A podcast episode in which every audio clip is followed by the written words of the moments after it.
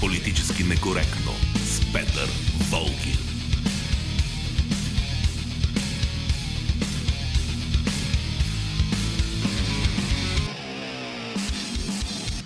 Здравейте, вече сме във времето на политически некоректното говорене, т.е. това време, където всеки може свободно да изразява мислите си и свободно да разсъждава. Разбира се, с тази оговорка, че свободното разсъждаване изисква и култура на изразяването, т.е. едното не пречи на другото, тъкмо обратното. Колкото по-културни и възпитани сме, толкова по-свободно можем да се изразяваме. И понеже остават само два уикенда преди да спре политически некоректно преди изборите, затова и днес ще си говорим за тази тема, за вашите предвиждания, какво ще се случи. По-конкретно, въпроса, който днес ви задаваме е трябва ли ГЕРБ да си почине от властта? Защо така го задаваме? Защото ГЕРБ действително е единствената партия в България след демократичния преход началото на демокрацията от 89-та година, която е управлявала толкова дълго време, 11 години с малко прекъсване. Така че за това ми се струва логичен този въпрос. Политически некоректно. Дълго управляваше наистина ГЕРБ. Колкото повече стоиш във властта, толкова повече се изхъбяваш. Това си е естествен процес. Някои хора дори твърдят, че дългото пребиваване в управлението безвъзвратно корумпира хората. Обаче да оставим тези констатации за корупцията на компетентните органи. Без да претендираме, че сме правораздавателни органи или носители на абсолютната истина, можем да кажем, че ГЕРБ, както и физическото въплъщение на ГЕРБ, господин Борисов, са изморени. То Хелмут Кол и Тони Блеер изглеждаха съсипани в края на управленските си мандати, та Борисов ли няма да има уморен вид. Умората личи в дребни, дребнички такива едни на пръв поглед детайли.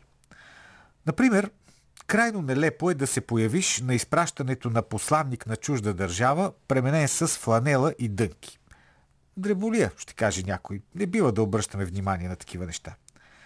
Неуважение, ще кажат други и ще бъдат прави.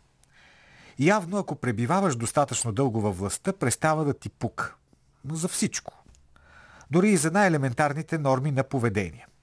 Толкова те домързява, че не си даваш труд нито да преместиш кюлчетата и пачките от чекмеджето на някое по-закътано място, нито да си сложиш сакой вратовръзка преди важна среща. И защо да го правиш наистина? Вече възприемаш себе си като несменяем властелин на републиката. Сигурен си, че никой нищо не може да ти стори.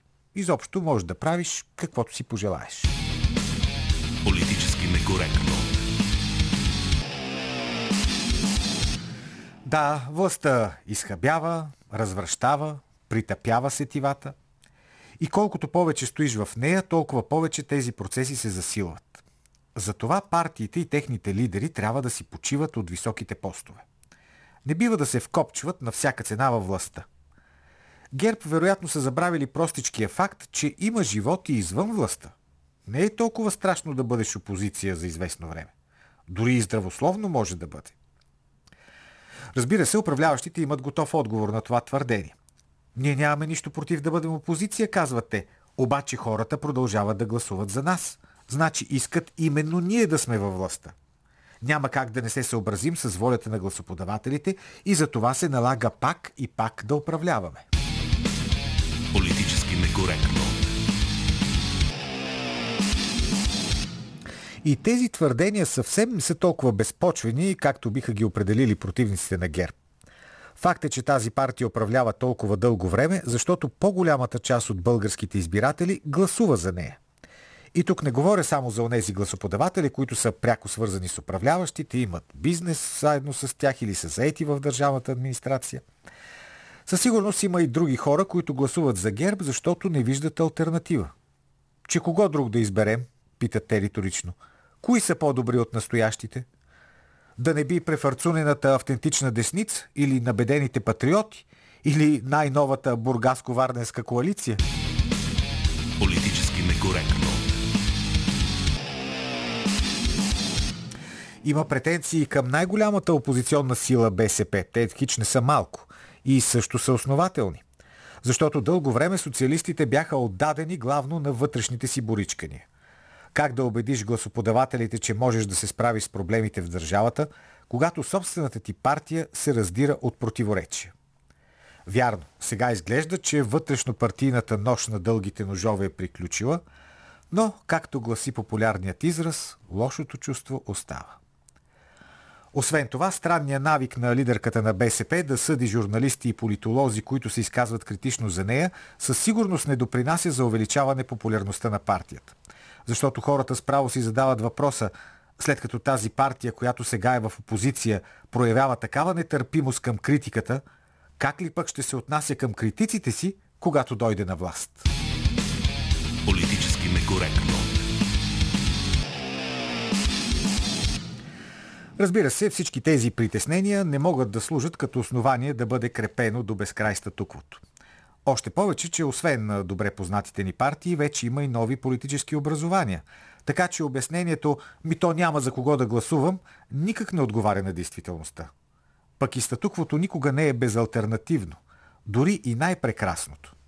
Да не говорим, че нашето политическо статукво е далеч от прекрасността. Толкова е далеч, че понякога ми се струва, че всяка промяна, ама абсолютно всяка, независимо каква и независимо кой я олицетворява, би била по-добър вариант от сегашното положение.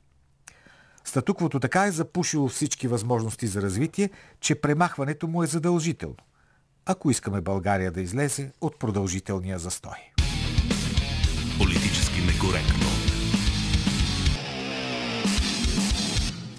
Разбира се, имаме и анкета и тя гласи Трябва ли ГЕРБ да си почине от властта? Отговор А. Да, задължително. Отговор Б. Не, нека още си управляват. Може да гласувате на тази анкета в Twitter, в Facebook, в Instagram. Велина Георгиева отговаря за тези неща при нас. А да, да ви кажа и другите хора, в чиято компания ще бъдете до 14 часа. Георги Бангиев е звукорежисьор, Божан Петров е продуцент, аз съм Петър Волгин. И сега, сега сигнал. Политически некоректно. И сега да ви представя днешния ни плейлист. За него, в него съм включил артисти, използвам понятието артист в най-широкия смисъл на думата, като човек на изкуството, които са еднакво добри и като музикални изпълнители, и като певци и певици, и като актьори и актриси. Има действително много такива изключителни фигури, които, за които дори е много трудно да кажеш по-добър певец ли е или по-добър актьор по-добра актриса или по-добра певица. А, има, разбира се, такива, които са основно актьори, пък понякога пеят или основно певици, пък понякога играят във филми. Но тъй или иначе, постарал съм се действително най-интересните и най-знаковите имена и в двете сфери да включим в днешния плейлист. И започваме, струва ми се, действително с най-важната личност, която отговаря на този критерий еднакво добра и в пеенето, и в актьорската игра. Това е Барбара Стрейзънт. Тя е действително от малкото хора на изкуството, които са печели всички най-престижни награди и в двете сфери. И в актьорската игра, и в музиката. Тя има Оскар, има Еми, има Грами и има и Тони. Само да ви кажа, че всъщност Оскарите са два. Има 6 награди Еми, 11 награди Златен глобус, 10 награди Грами. Има така също и наградата Тони. А, изключително добра актриса, а песента, която ще чуем в нейно изпълнение е Woman in Love. Това е Влюбена жена. А, той е от водещия сингъл от нейния албум Guilty от 1980 година. А видеото към песента е от филма Роди се звезда там партньор на Барбара Стрейзънт е Крис Кристоферсън. Има откази от други филми, в които Барбара Стрейзънт е участвала през 70-те години. А оригиналният филм, който най-добре познавате с участието на Лейди Гага и Брадли Купър, оригиналният филм е още през 37 година. През 54-та е създаден едноименния мюзикъл, където участва Джуди Гарланд, майката на Лайза Минели. А сега слушаме Барбара Стрейзънт и Woman in Love 1980 година.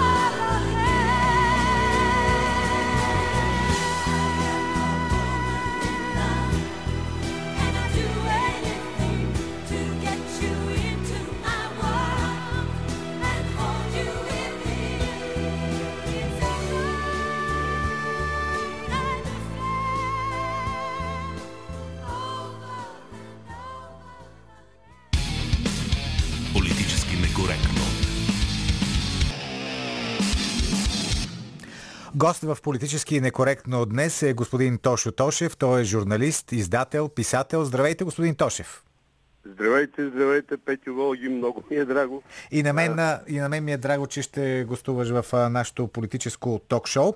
Да започнем първо да кажа на, да припомня на слушателите, че някои от твоите книги, това са Лъжата, книга първа, Жан Иван и другите, Лъжата, книга втора, Жан Иван и Величеството, Политическа орда, книгата Власт. И понеже припомням, защото именно сега си говорим за властта, за умората власт от властта, Мислиш ли, че ГЕРБ и Бойко Борисов са уморени от властта или напротив могат спокойно да продължат да си управляват и такава умора при тях не се усеща? Слушах внимателно твоя анонс на предаването. Ти започна с това, което ме и питаш мене. И знаеш ли какво ще ти отговоря? А, аз много харесвам твоите размишления, но в случая не съм съгласен с. Добре, добре. А, да ти кажа ли защо? Да. Ами да вземем голямата приятелка, мисля, че може би и на България, но преди всичко на Бойко Борисов, Меркел. Мгм. Тя управлява доста по-дълго вече от е, господин Бойко Борисов. За малко да кажа другаря Бойко Борисов и ще ти обясня защо так да го кажа след малко. А, християн-демократите също управляват по-дълго от тях. А, те струва ми се се така събират да управляват и след този мандат на Меркел. Така, например, си спомням велики френски президенти, а, които управляваха там а, президентската а, а, институция беше 7 години. Те бяха по 7 години, да. Един мандат беше. А, управляваха по два мандата а, големи френски президенти. Едни от най-големите на 20-я, пък и част на 21 век. Така че понятието дълго в областта е, е, е, е, е сложно понятие. Това е така, обаче, само, само да, да те Да, попитам, да. дали обаче можем да направим сравнение, т.е. да кажем, че са идентични като способност за управление, като политическа Не, не, не, не, и всякаква не. друга Не култура между идентични. Митеран, Ширак, Ангела Меркел, Борисов? Можем ли да кажем, че Ти са идентични? задаваш отговор. Не, не са идентични. Не са идентични, разбира се. А, ситуацията, атмосферата дори държавите не е идентична. Демокрацията, която съществува уши на двете места по един и същи образец, като че ли не е идентична. Тук има няколко... Знаеш ли какво ми хрумна пак, докато си тук слушах твоя анонс? Мгм. И, и си при... въртах през главата броя на партиите, които сега в България ще се боричкат за кой да влезе във властта. Не казвам да управлявате, кой да влезе във властта. Какво ми хрумна? Хрумна ми, че ти като говореше за БСП и за Корнелия Нинова, кого следила и така нататък, че всъщност а, седем партии, мисля, че в едно изследване на Гала вчера беше Последното, да. публикувано, да. Седем партии като че ли може би ще влязат в а, българския парламент, сега 45-я, ако не се лъжа. А, тия седем партии имат петима лидери мъже и двама лидери, лидерки, жени. Мгм. И като че ли, ако бъркам, моля да поправиме. Само един от тези лидери, само един от тях, и това е уважавания господин Бойко Борисов, е бил член на БКП. На БКП. Да. Който даже Значи- напусна, даже напусна системата на МВР след 89-та година, защото не искаше да... Да. идеите на Да излезе от комунистическата партия. Лидерката на БСП, Корнелия Нинова, не е била. Не искам да кажа нищо лошо. Не искам да кажа нищо лошо. Наистина не искам да кажа. В БКП членуваха 1 милион близо българи и тя, тя беше една за уния години една престижна за членуване партия. А, тя също като че ли не показваше да се е уморила, управлява над 40 години. Е, 45. то тогава нямаше други. Нямаше кой да управлява А до бе, тогава. може и да е имало, оказа се. А, не даваха, тя не даваха. Сгромолясаха, като сгромоляса като падна Берлинската стена, изведнъж се народиха няколко... Тогава вече да. Добре, обаче кажи ми сега за, за ГЕРБ. Усещаш ли в тях умора? Конкретно за ГЕРБ говорим в сегашното им състояние в Бойко Да. Борисов или В не? момента усещам леко настървение желание, нахъсеност отново да управляват. Преди няколко месеца, преди 3-4 месеца, усещах уплах. И този уплах, то, тази, този страх а, извираше от погледа на, на, на лидера, на Бойко Борисов, чиято болшевишка закалка като че ли го, го, го, така напусна в някакъв момент. И той се оплаши. От, от тронното триоли, от а, а, Майя Манова, Манолова ли, от мутри вълни на президента, но той изглеждаше оплашен. Сега на мен не ми изглежда така. Сега на мен ми се струва, че ГЕРБ отново се кани да управлява.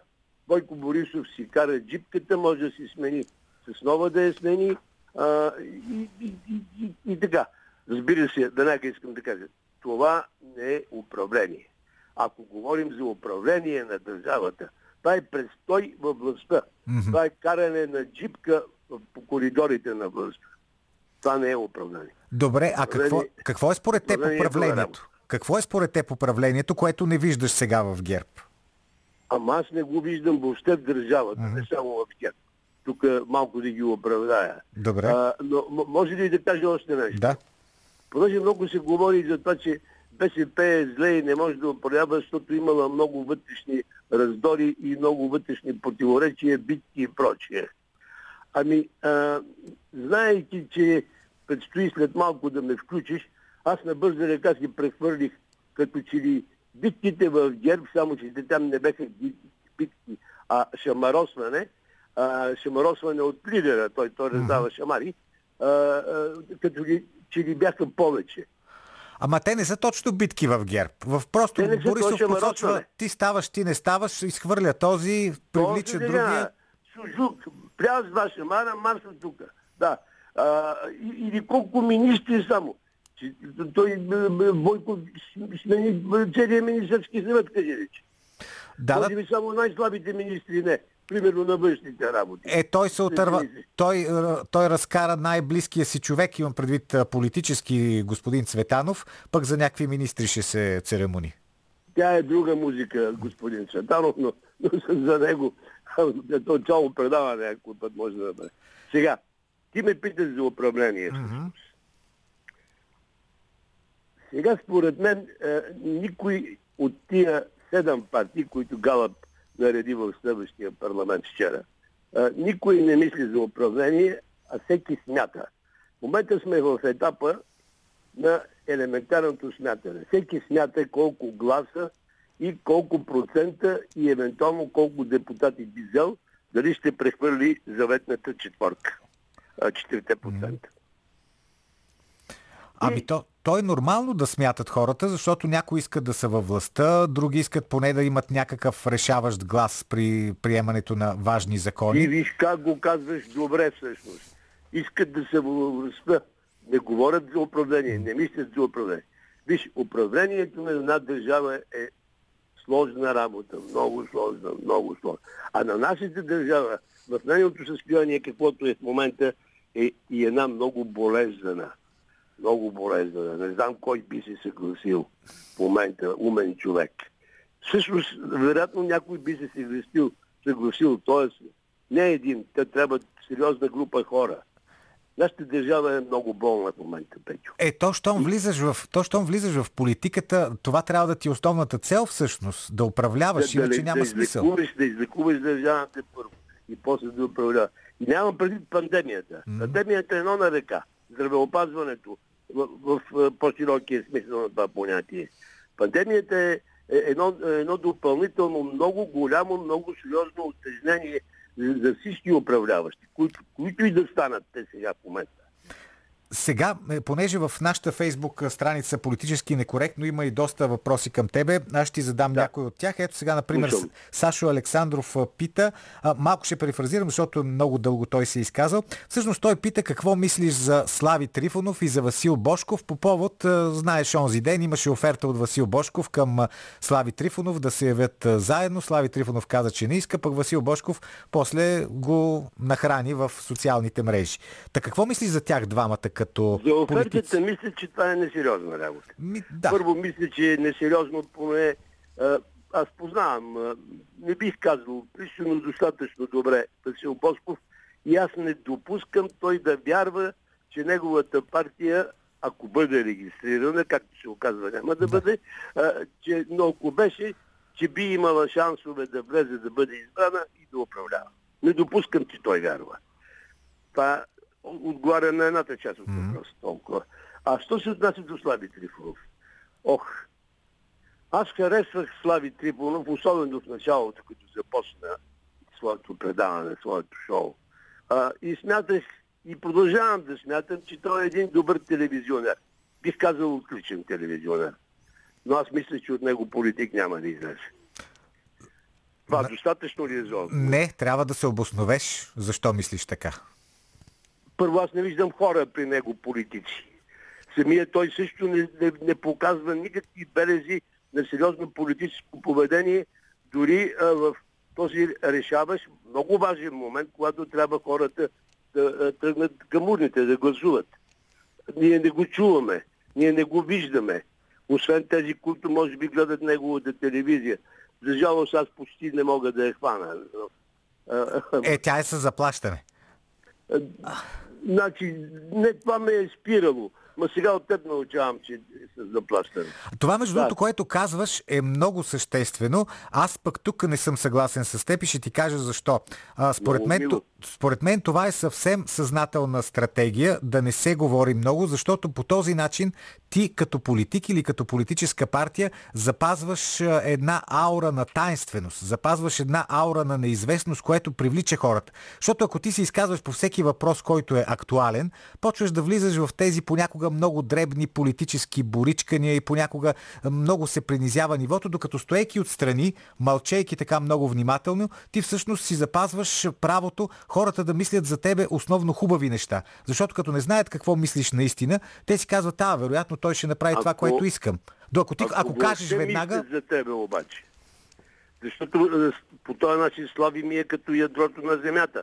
Аз знам, че то съществува някъде далече, далече, далече надолу, а, но, но никога не мисля за него. Как, какво може да ми даде партията на, на, на, на, на, на Слави Трифонов и неговия заместник председател, той моя даш, между прочим, Да. Тошко не знам кой си казва. Тошко Йорданов, да. Оня ден го видях с накривена шапка, скиорска, а, така стоеше ми много, ти говореше преди малко за как с половер един лидер изпрасти. Е, поне не беше на среща с посланник, да, това е, това е друго. И пред, пред, пред СИК, пред репортери,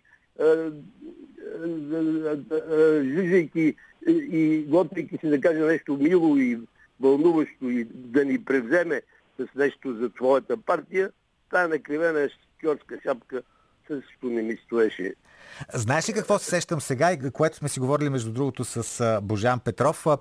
Не знам дали си гледал филма Младия папа с а, Джът Лоу, сериал, един такъв. Някои епизоди съм гледал, да. Да. Е там всъщност особено интересно беше точно тази политическа стратегия на Джет Лоу, който играеше младия папа, който в този свръхмедиатизиран век беше избрал мълчанието. Нали, в началото него го нямаше, той не се появяваше пред камерата и категорично отказваше да застава в центъра на вниманието, въпреки че естествено имаше страхотен интерес към него и с това много печелиш. Струва ми се, че Слави Трифонов, не знам дали е гледал този филм, но прилага абсолютно същата стратегия.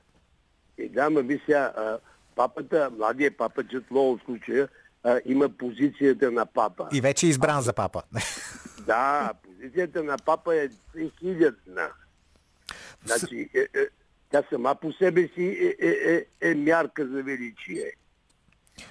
Всъщност, А, а, а Слави, Слави, освен със своите два метра, е, е, къде му е мярката за величие? съвсем скоро, съвсем скоро, всъщност до месец, ние ще се убедим дали тази стратегия е била работеща или не. А, ти каза, че от тези, които кандидатстват сега в парламента, не виждаш някакви потенциални управленци. И Не, Слави ще влезе в парламент. Безспорно. В момента не се колебая за това, а, но аз не, не виждам кой от тия ще управлява. А, най-вероятно, най-сериозни шансове все пак да, да се пребори да, да управлява, като че, ли, като че ли сега изглежда да има герб. Поне това показва смятането. така е, да. Особено ако ВМРО влезе вътре, а ВМРО ще влезе. А пък, пък пази Боже, ако влезе и тая смехотворна коалиция на Марешки. Еми, може и да влязат и те имат шансове. Да, абе, дават не ги на акция, но не е изключено. Този народ всичко може да направи по някой път. Може такава шега да ни извърти. Та ако влезат и ВМРО и Марешки, тук виж, ГЕРБ ги добута с помощта и на някаква патерица, примерно една депесарска патерица, да речеме. Тук виж ги добута до, до, до управленски мандат. Тоест да гледаме един ремейк на настоящото управление.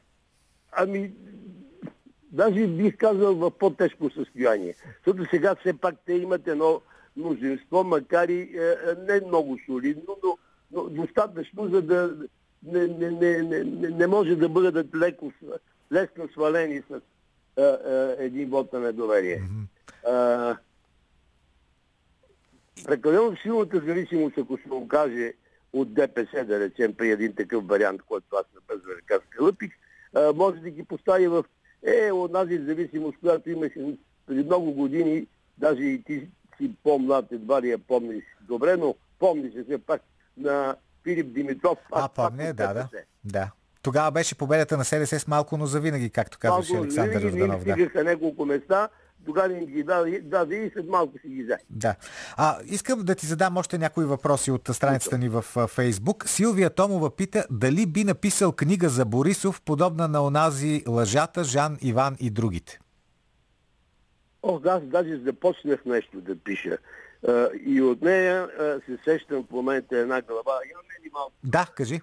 А, е, и тая глава е свързана, а, аз няма да я чета, естествено, тя не е и завършена, но с е, една такава а, много често обсъждане преди всичко в редиците на БСП ситуация. Би ли имало коалиция между а, ГЕРБ и и БСП? Да. Аз не знам дали съм ти разказвал и дали бях писал веднъж някъде, дали си го чел.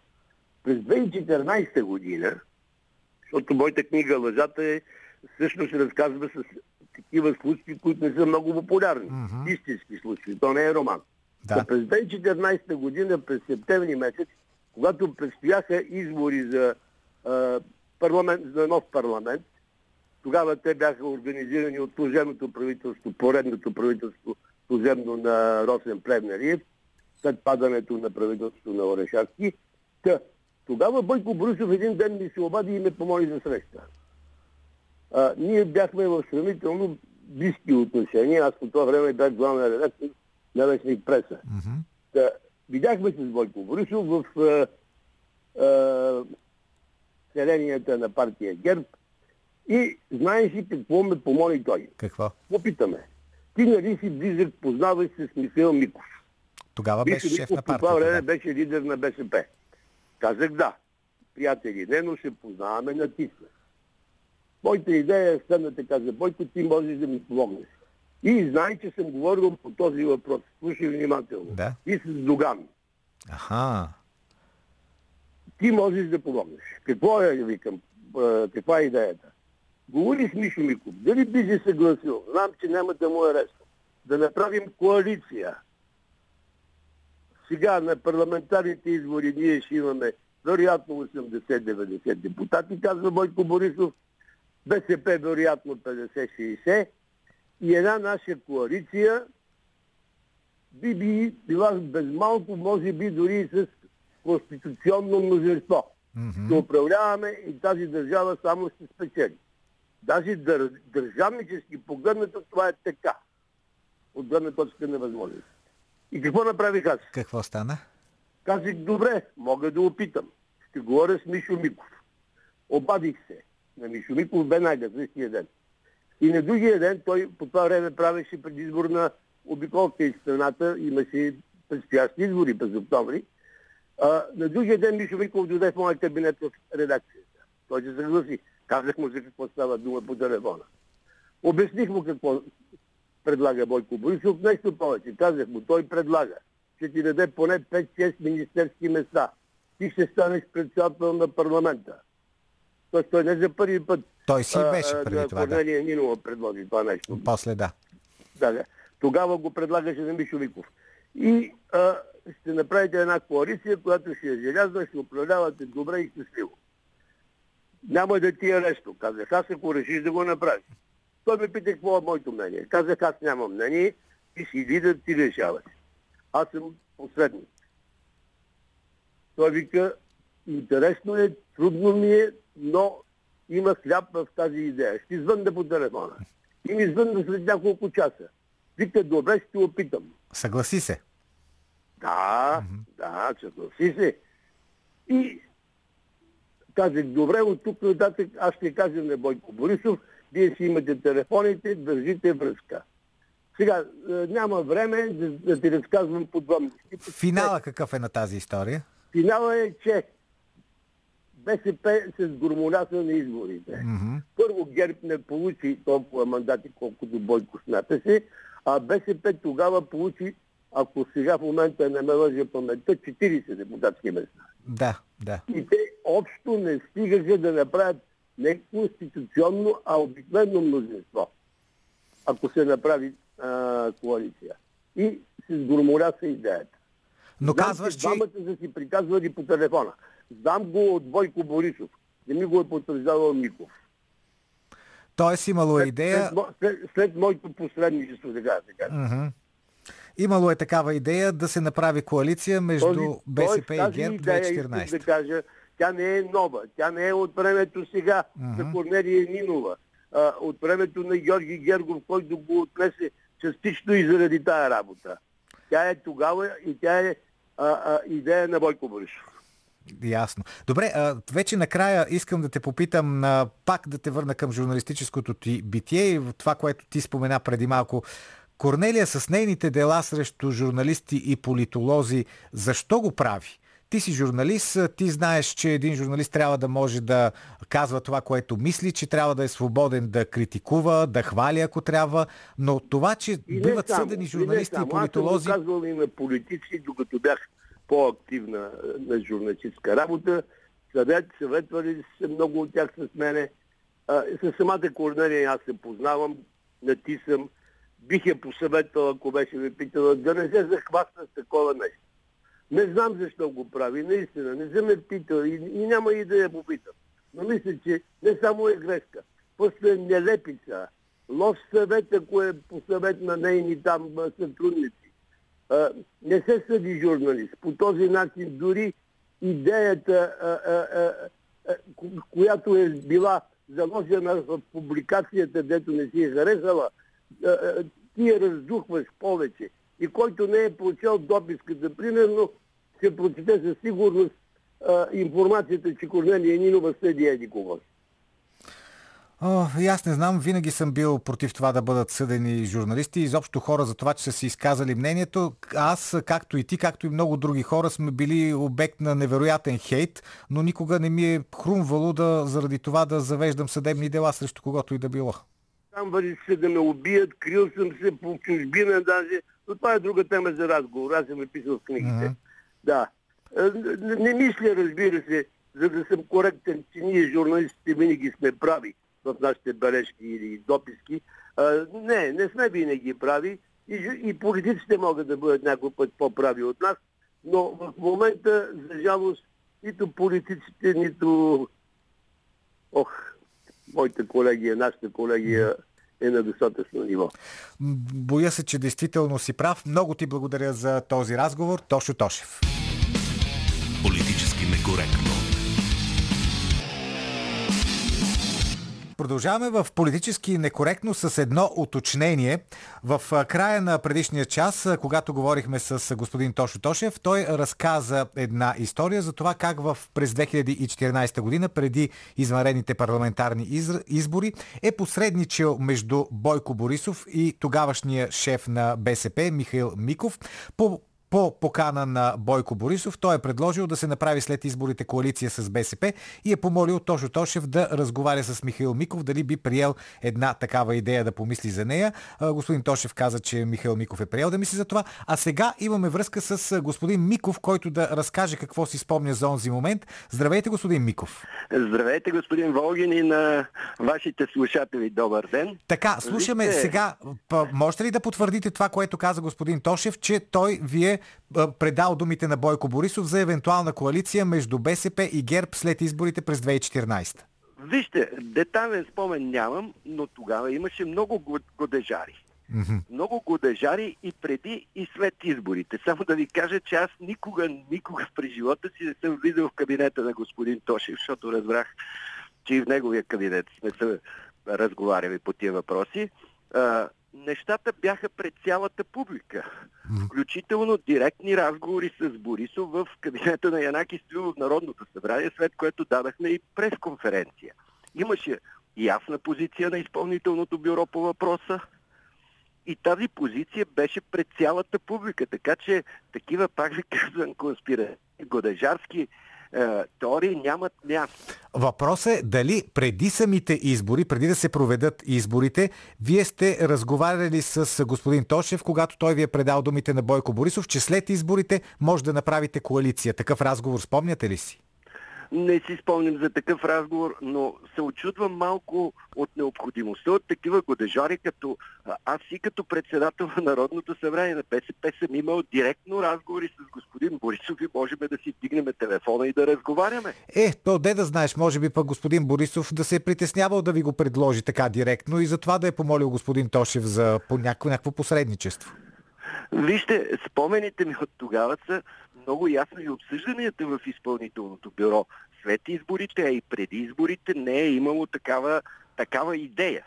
А винаги през годините е имало е, хора, които са смятали, че голямата коалиция, включително и извън България, политици, които се смятали, имахме среща тогава, е, публиката трябва да си спомня, е, и с Джозеф Дол, присъствието на Борисов, Да. Цветанов, след това среща отделно.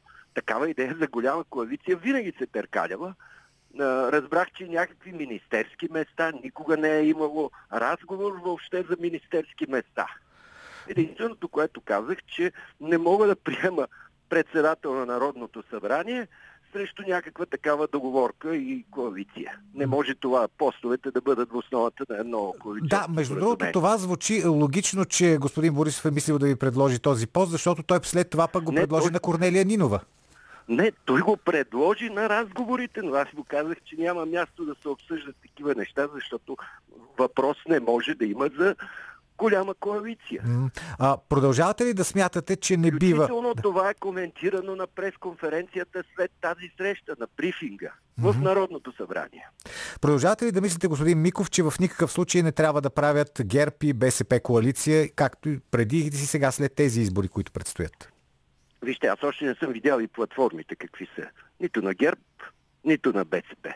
Но промяна в социално-економическата обстановка, в обществените отношения е възможна само върху платформа, различна от това, което се реализира до днес като политика от ГЕРБ и коалиционните му партньори. Още повече, когато ГЕРБ има коалиционен партньор СДС сега Да. и в момента, и за следващите избори. Ясно е, че такава е регистрацията. Това още повече поставя големите въпроси за принципите на една такава коалиция. Политически принципи на политика или разпределяне на властови позиции. Добре, благодаря ви за това уточнение, което направихте. Михаил Миков, който беше председател на БСП, именно в този период, за който говорихме с господин Точев, 2014 година, преди парламентарните избори. Политически некоректно.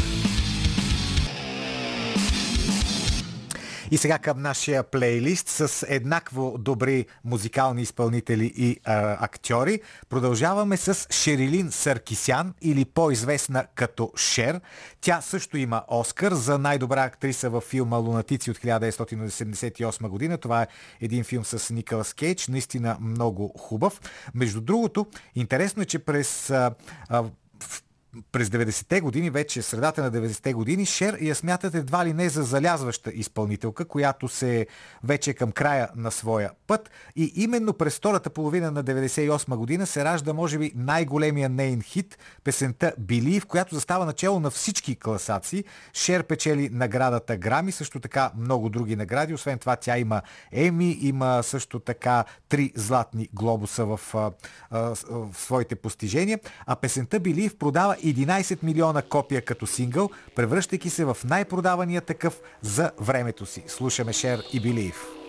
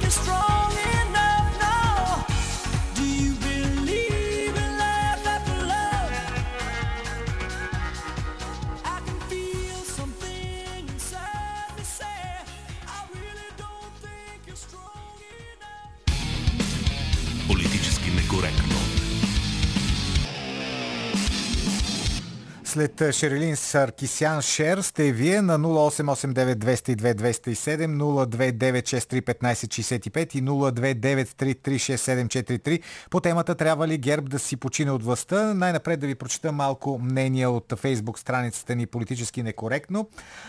Звездомир пише абсолютно задължително е да си починат начало с лидера им. Задължително е също да се проверят обективно и безпристрастно много неща, като Ало Ваню, тефтерчето на Златанов, къщата в Барселона, снимките от чекмеджето, магистралите и така нататък. Обаче като се вгледам в тези, които могат да ги заместят, леко ме втриса. Та те дори не могат да сътрудничат. Чакат ни тежки времена, но за да се излекува един цири, какъвто според мен се явява управлението на ГЕРБ, си струва да се понесе известна болка. Лачезар Петков, по-добре ГЕРБ, отколкото БСП. А, още едно мнение на Славка Кържева. Не, ГЕРБ са най-достойните. И Сашо Александров, дори да прием, че ще си починат от властта, обръчите им от фирми няма как да бъдат игнорирани. Това на практика им дава възможност да диктуват политиката в страната със своите економически инструменти, а те са доста силни в това отношение и по никакъв начин не са за подценяване. Сега е, чакам ви на нашите телефони. Здравейте! Здравейте, господин Волгин. Здравейте! Мариан Димитров, Да, се. слушам ви. А, господин Волгин, ГЕРБ не, е, не, не са уморени от властта. Обаче те приядоха с власт и трябва да си ходят, защото създадоха една мощна олигархия около себе си, а повече пари в едни и същи ръце, значи по-малко демокрация. А, и а, въпросът обаче а, кой да дойде. Именно. А, дали да не сменим, дали да, да не стане така да сменим тази олигархия с друга олигархия, Да, защото няма да. добра и лоша олигархия. Олигархията е лоша винаги, а, от гледна точка на избирателя и на демокрацията.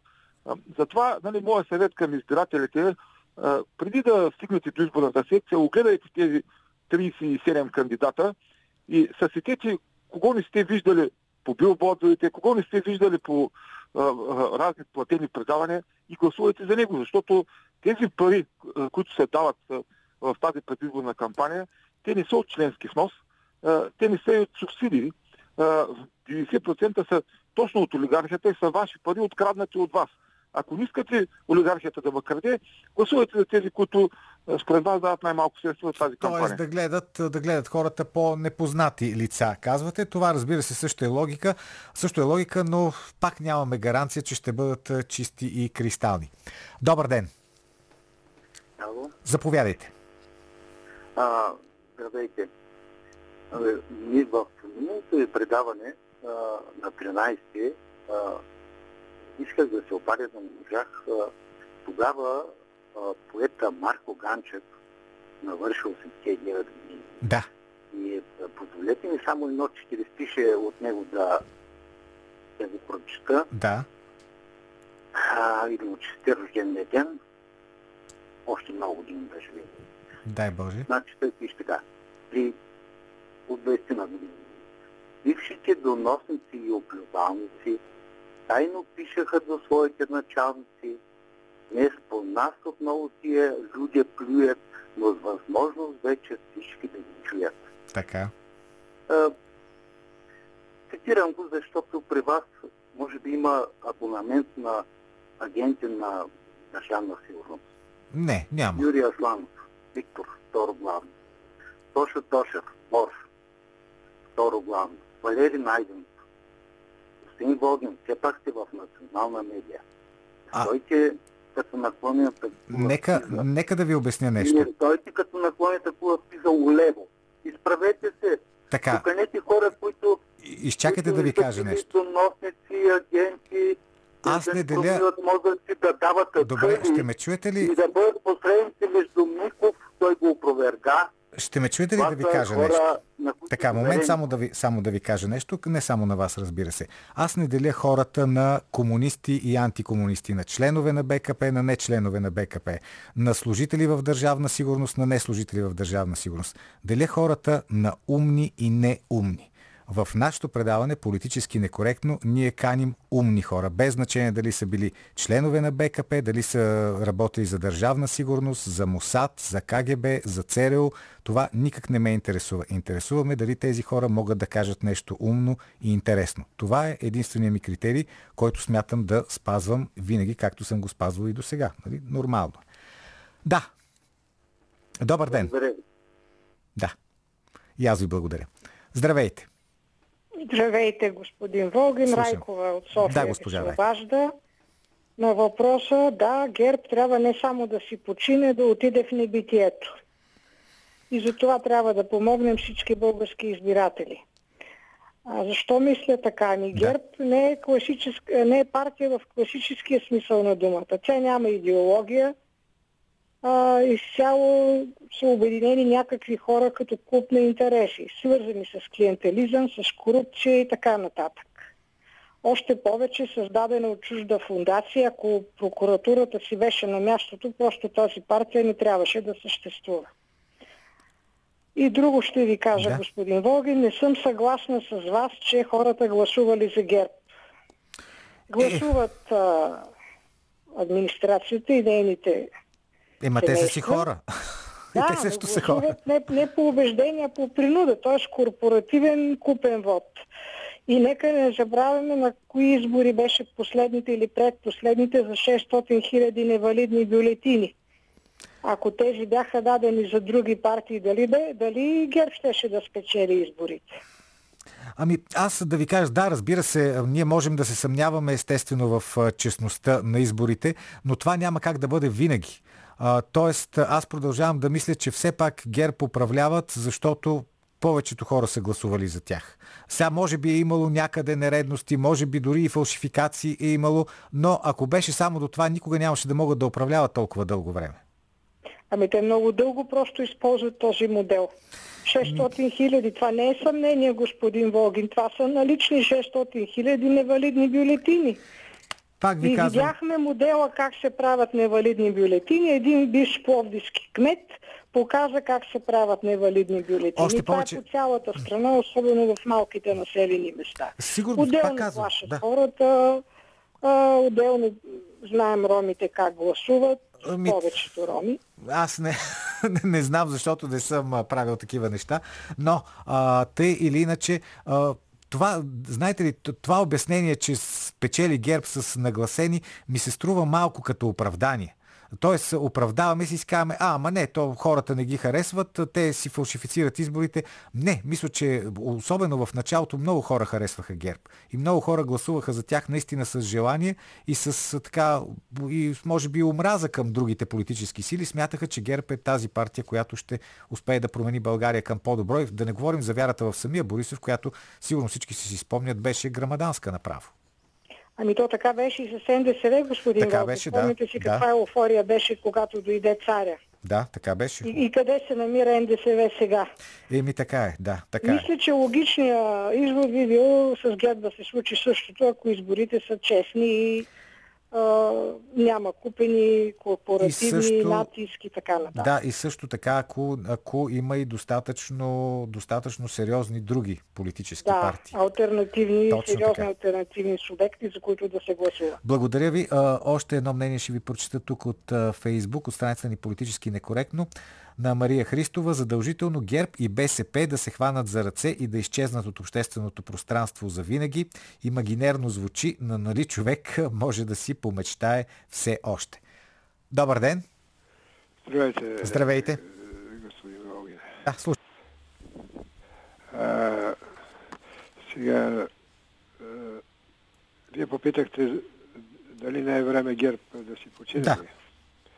Ами, според мен не е време. Или трябва да ги попитаме тях, ако са изморени. А, те няма да кажат, че са, че са изморени. Ако са изморени, да. Но ако не са изморени, няма причина, няма причина, че е, при положение, че хората ги припознават приоритетно, няма причина ГЕРБ да абдикира от властта. Разбира Така- се. Така че, така че аз е, не виждам, е, не виждам друга альтернатива на ГЕРБ. Тоест от всички останали партии, които ето сега и коалиции, които сега ще участват в изборите, вие не виждате по-добра, по- по-добра партия от настоящата, която управлява. Ами не виждам по-добра партия от настоящата, защото има и един а, механизъм на електората да се приспособява към, а, към всичко, което, което вижда. Плюс това Бойко Борисов в чисто битов план не е най-лошия, не е най-лошия пример. според мен. Кой е по-лош от него? Ами, е, всички, които се опитват е, да прокарват някакви нови идеи, без да са подготвени за това. Е, така че експерименти не бива да се правят. Е, Според мен, според мен нещата си върват спокойно и хората, хората свикнаха с... Плюс това виждате и предизборната кампания. Тя те ГЕРБ започва. е най-добра.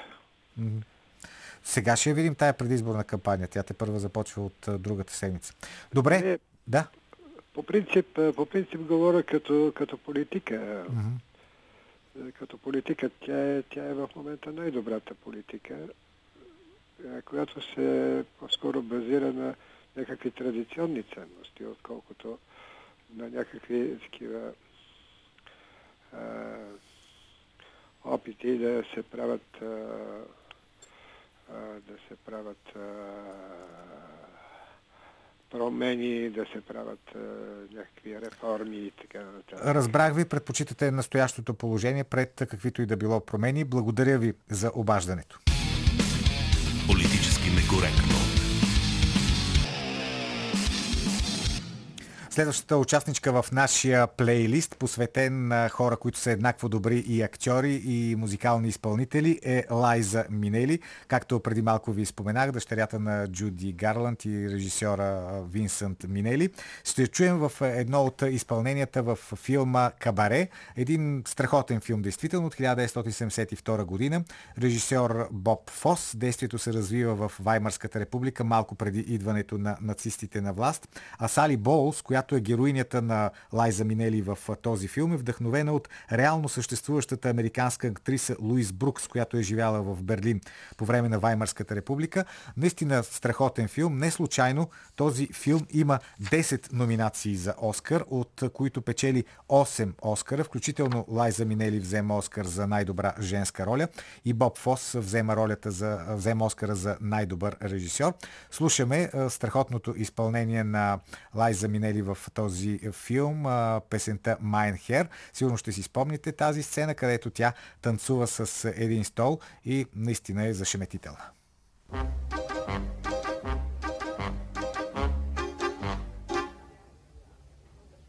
Have to understand the way I am, mein Herr. A tiger is a tiger, not a lamb, mein Herr. You'll never turn the vinegar to jam, mein Herr. So I do what I do. When I'm through, then I'm through, and I'm through. Toodaloo. Bye, bye, mein lieber Herr. Farewell, lieber Herr.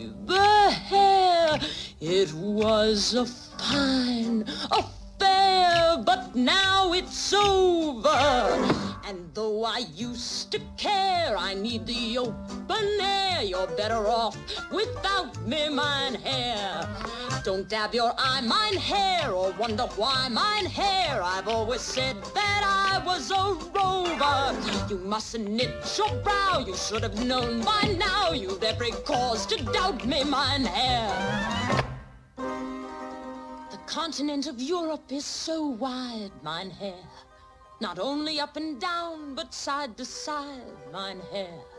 I couldn't ever cross it if I'd tried, mine hair. But I do what I can, inch by inch, step by step, mile by mile, man by man. Bye, bye,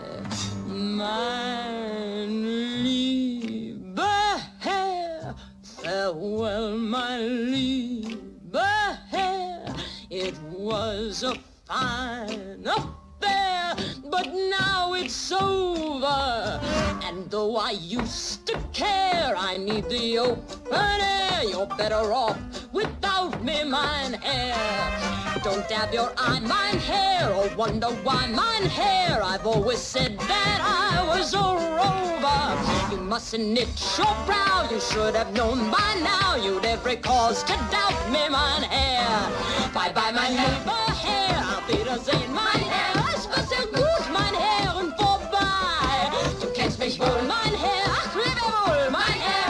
Mich nie mehr sehen, mein Herr. Bye bye, mein lieber Herr. Vorbei. Du kennst mich wohl, mein Herr. And bye bye. Bye bye, mein lieber Herr. Farewell, mein lieber Herr. It was a fine affair, but now it's over. And though I used to care, I mean it. Oh, better, you're better off without me.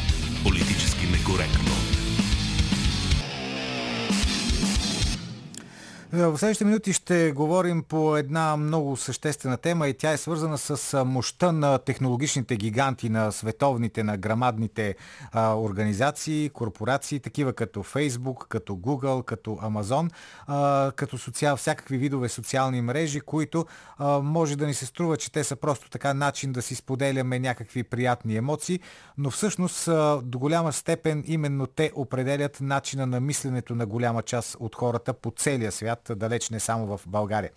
За ролята на тези гиганти, за това какво могат и какво искат да вършат, за това сега е коментара на Калина Андролова.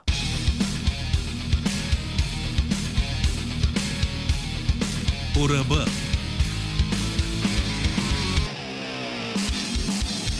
Социалните мрежи са един от най-ефективните инструменти за влияние върху големи маси от хора. В този смисъл те се ползват като площадка за водене на информационни войни. Някои експерти по сигурност обясняват същността на информационните войни с алегорията за костенурката, която трябва да бъде убедена, че черупката й тежи, пречи и много и въобще е страшно демодирана тази защита на гърба й.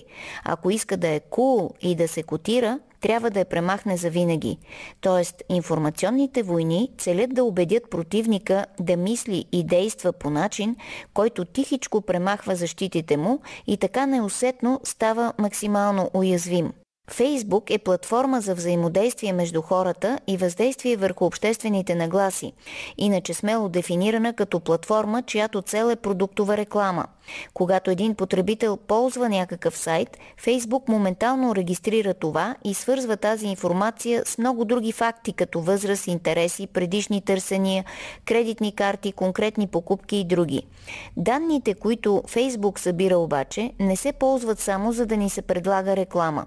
Става дума и за политически маркетинг и за ангажираност на времето в мрежата, т.е. за задържане на потребителите да присъстват в мрежата максимално много. Защото колкото повече присъствие, толкова повече печалби за компанията. Фейсбук платформата има над 2,7 милиарда активни потребители и заплашва да превърне така наречения кликтивизъм, т.е. натрупването на кликове, в реално обществено въздействие. Натискът на кликовете може да придобие зрелищни измерения, които намират продължение извън виртуалния свят, т.е. мрежите се превръщат в колби, в които се създават политически процеси. Сложните алгоритми на Фейсбук за събиране на данни и за комбиниране на потребителите трудно могат да се регулират от някаква външна бюрокрация, която да определя кое може и кое не може в социалните мрежи. В този план Фейсбук разполага с 20 членове на така наречения надзорен съвет, създаден преди около година, в който влизат юристи, журналисти и бивши политически лидери от 18 държави. Този съвет трябва да има нещо като квази съдебна роля и ще представлява опит на Фейсбук да се саморегулира. Въпросният надзорен съвет, за който много малко се знае, ще трябва да вземе решение в рамките на 90 дни от 21 януари нататък дали Доналд Тръмп ще може да ползва отново профилите си във Фейсбук и Инстаграм.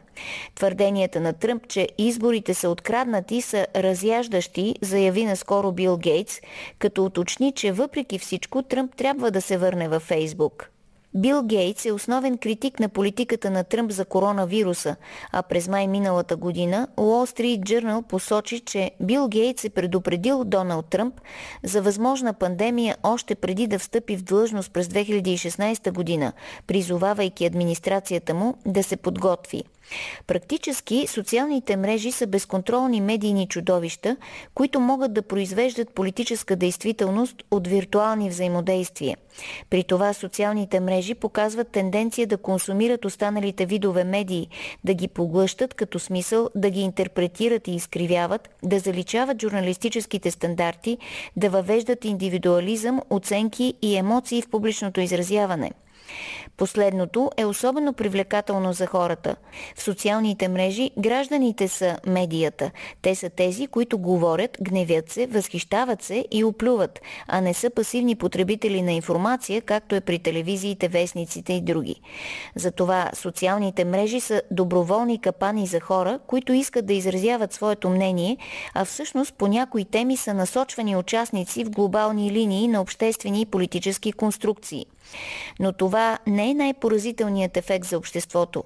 Социалните мрежи създават вълни на преувеличение, които лесно затриват разликата между реалистичното и иллюзорното възприятие на действителността.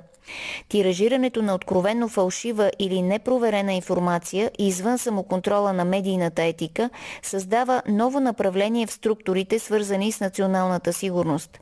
Става дума за една тотална техногенна халюцинация, която постепенно се превръща в истинска опасност за управлението на националните държави, тъй като оборва правилата, по които функционира обществото.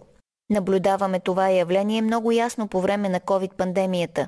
Виждаме как Фейсбук създава норма за културологична психоза. Огромно количество хора започват да вярват в абсурдни неща, които са несъвместими с научните факти, а понякога са несъвместими и с здравия битово-житейски смисъл. Когато говорим за стихийния информационен процес в мрежите, един от известните руски медийни теоретици Андрей Мирошниченко подчертава следния парадокс за устойчивостта на антинаучното познание. Ако действителността не съответства на хипотезата, то това е проблем на действителността, а не на хипотезата – не всичко във Фейсбук е глобално структурирано действие. На локално ниво всеки политически маник може да ползва платформите, за да привлича внимание.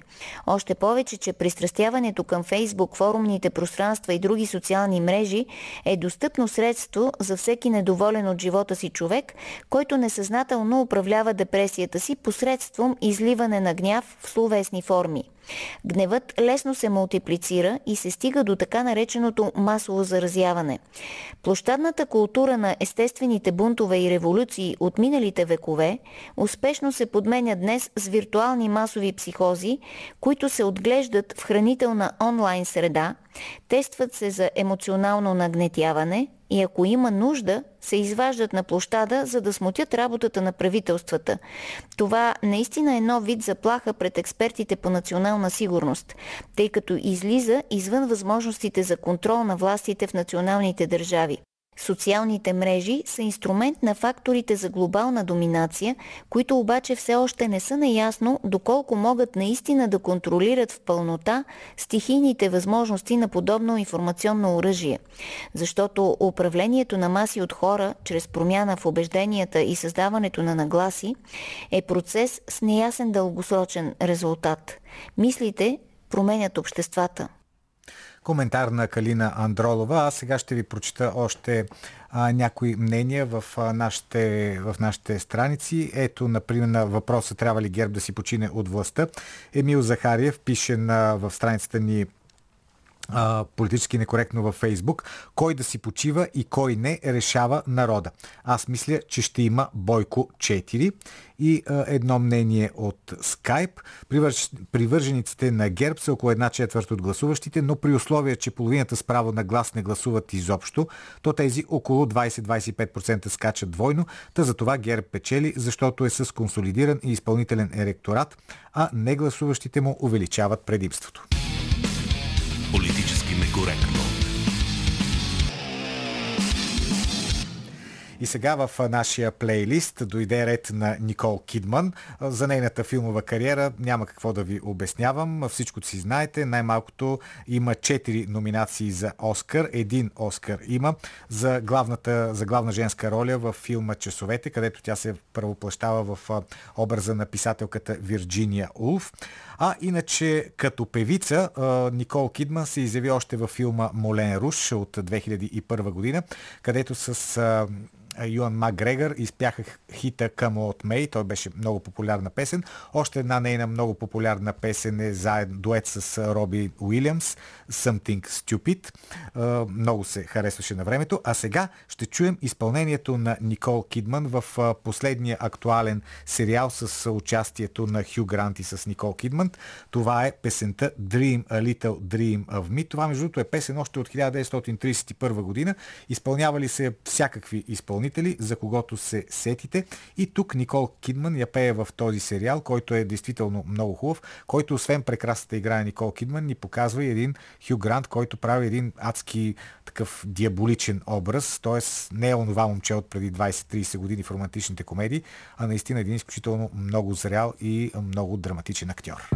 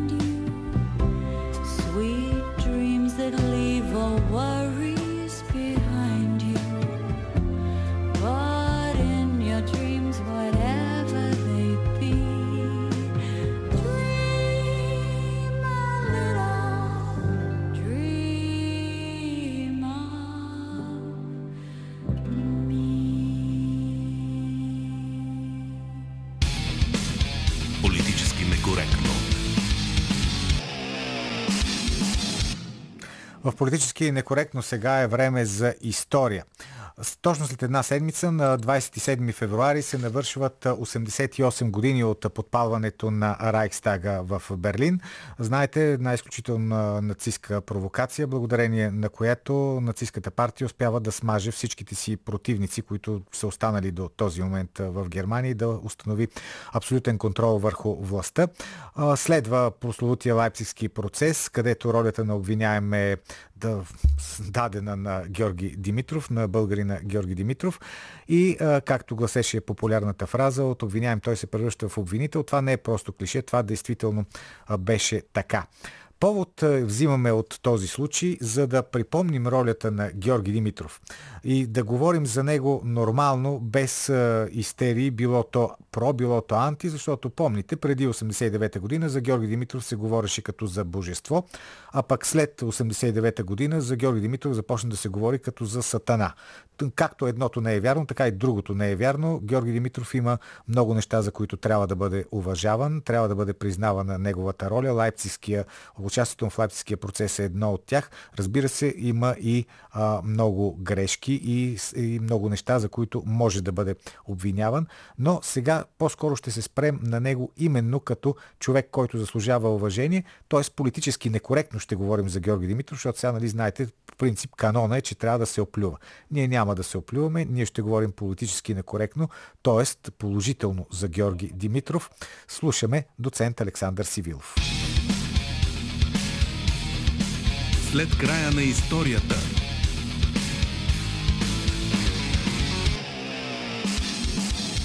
Преди малко повече от месец с удивление целият свят наблюдаваше как разгневената тълпа проникна в сградата на Капитола в САЩ. Нападенията срещу демократичните символи и институции не са случайни и единични в историята, а са продиктувани от конкретни политически интереси. Рядко може да се разбере каква е основата на събитията в точния исторически момент, но историята е за това да ни даде възможност да анализираме фактите и да направим своите изводи. Ние българите имаме следа в подобни съдбоносни събития, но днес предпочитаме да забравяме за тях, защото са политически неудобни. На 27 февруари 1933 г. пламва сградата на Райхстага в Берлин. Това е стъпката, която дава възможност на нацистите да установят своята диктатура, да се разправят с опозицията и най-вече с комунистическата партия. В този случай са замесени и трима българи – Георги Димитров, Благой Попов и Васил Танев. Ние все по-рядко си спомняме за тях, а ако случайно се сетим, то е само за да си припомним какъв безродник е бил Димитров. Лайпцигския процес е замислен от ръководството на Национал-социалистическата партия като показен, за да докаже участието на комунистическото движение в нападението срещу демократичните институции на държавата. Петимата подсъдими са подбрани подходящо. Един холандец, Вандер Любе, който в последствие признава вината си. Един германец, който се оказва, че има алиби и трима българи, свързани с комунистически интернационал. Те трябва да бъдат изкупителната жертва, още повече, че вероятно не знаят немски. Нацистското правителство събира световните медии, за да отразят комунистическата заплаха за Германия. Като основен обвинител на процеса се изявява не прокурор, а един от нацистските лидери Херман Гьоринг. Всичко се движи в правилната посока, докато Георги Димитров не решава да се защитава сам. Според пропагандата от преди 10 ноември, той е толкова надерен, че е научил езика в затвора. Истината е, че като един от ръководителите на Западноевропейското бюро на Коминтерна, Димитров знае немски идеално, защото това е основният език в организацията. Независимо от всичко, значението на постъпката му е огромно, защото той единствено започва да противоречи на обвинението и се опитва да докаже, че процесът е изцяло политически. Думата му отнема на 36 пъти и е гонен 5 пъти от съдебната зала, защото обвинението не намира начин да отговори на неговите аргументи. Обвинителите се превръщат в обвиняеми. В Европа се надига вълна в защита на подсъдимите. Група юристи от цял свят, американци, дъчани, французи и британци организират контрпроцес в Лондон, за да докажат невинността на българите. В Париж се провеждат големи митинги в тяхна защита. Отразяването на процеса от международната преса се обръща срещу нацистските власти. В крайна сметка те са принудени да приемат алибито на българите, които по време на запалването на Райхстага са били в Мюнхен. Георги Димитров става лице на борбата срещу нацизма и фашизма и един от най-харесваните политици. Участието му в световната политика не свършва до тук. Международната му известност го извежда до поста на ръководител на Комунистически интернационал. От тази позиция той предлага създаването на широки коалиции, включващи либерали, социал-демократи, социалисти, комунисти, анархисти и въобще всички, които са против крайно десните идеологии. Така се появяват народните фронтове, които печелят изборите във Франция през 1935, в Испания през 1936 и в Чили през 1939 година. Съществуването на тези коалиции отлага на много места за вземането на политическите лостове от нацистски и фашистски правителства и забавя избухването на Втората световна война. Важното е, че концепцията за широко демократично обединение на леви и центристски партии остава валиден политически инструмент и до днес, когато човечеството трябва отново да се противопоставя на възкресяването на крайно десните идеи. Георги Димитров е световен политик и едва на второ място български, въпреки че значението му за страната ни е голямо. Той има ключова роля през 1923 година за поставянето на началото на септемврийското възстание. А след Втората световна война вече е ръководител на Комунистическата партия и премиер на България. Днес Димитров е обвиняван за политиката на изкуствено създаване на македонската нация. Но рядко си припомняме, че без неговото политическо влияние страната ни едва ли щеше да има сегашните си територии. След войната Гърция иска границата и да бъде преместена на север от Родопите, а Югославия за незабавно включване на Пиринския край в нейните земи. Независимо от натиска по тези въпроси, идващ от победителките Великобритания и СССР, правителството, водено от Георги Димитров, успява да запази интересите ни и дори да постави проблема за западните покрайнини. След подписването на Парижкия мир през 1947 година, България е единствената държава участвала в уста, която излиза от войната с по-голяма територия благодарение на признатото включване на Добруджа. Оказва се, че на този противник на националните ни интереси днес дължим Северното си Черноморие и житните ниви. За съжаление, безпристрастните оценки на историята са малко. Сега ви показах само едната страна. Забравените и премълчавани страни от живота на Георги Димитров. Както всеки човек, той допуска безброй грешки, в неговия случай с тежки последици за обществото ни, но за тях и без това ви говорят непрекъснато. Остава ни въпроса кога отново страната ни ще има държавници, които да могат да предложат на целия свят нова политическа визия или от позицията на победени изоставащи да ни изведат поне до съхраняване на това, което вече сме постигнали. Доцент Александър Сивилов. Политически некоректно. Сега Ивелина Георгиева обобщава резултатите от анкетата в социалните мрежи. Въпросът беше трябва ли ГЕРБ да си почине от властта? С да, задължително са отговорили 88% от гласувалите във Фейсбук. 12% са на мнение, че ГЕРБ трябва да управлява още. В Инстаграм 94% смятат, че е време за почивка на Бойко Борисов и неговата партия.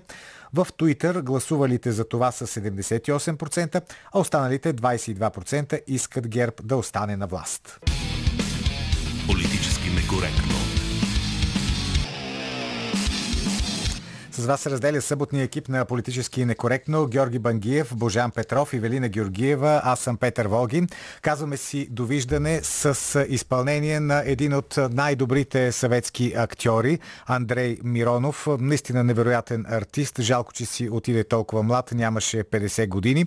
А иначе участваше в филми, които всички сигурно си спомнят. Диамантената ръка, невероятните приключения на италианци в Русия, 12-те стола, обикновено чудо, човекът от булеварда на капуцините.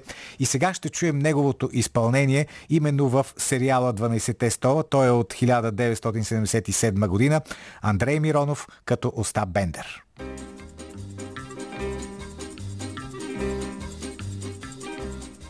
Нет, я не плачу и не рыдаю. На все вопросы я открыто отвечаю, что наша жизнь — игра, и кто ж тому виной, что я увлекся этой игрой. И перед кем же мне извиняться? Мне уступают, я не смею отказаться.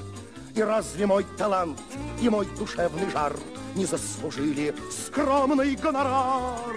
Пусть весится ветер жестокий, в тумане житейских морей. Белеет мой парус такой, одинокий на фоне стальных кораблей. И согласитесь, какая прелесть, мгновенно в яблочко попасть, почти не целясь, Орлиный взор, напор, изящный поворот И прямо в руки запретный плод О наслаждение, скользить по краю Замрите, ангелы, смотрите, я играю. Моих грехов разбор оставьте до поры. Вы оцените красоту игры. Пусть бесится ветер жестокий. В тумане житейских морей Белеет мой парус тобой Одинокий на фоне стальных кораблей. Я не разбойник и не апостол. И для меня, конечно, тоже все непросто. И очень может быть, что от забот моих я посидею раньше остальных. Но я не плачу и не рыдаю, хотя не знаю, где найду, где потеряю. И очень может быть, что на свою беду я потеряю больше, чем найду. Пусть бесится ветер жестокий тумане житейских морей. Белеет мой парус такой одинокий на фоне стальных кораблей. Белеет мой парус такой одинокий. На фоне стальных кораблей.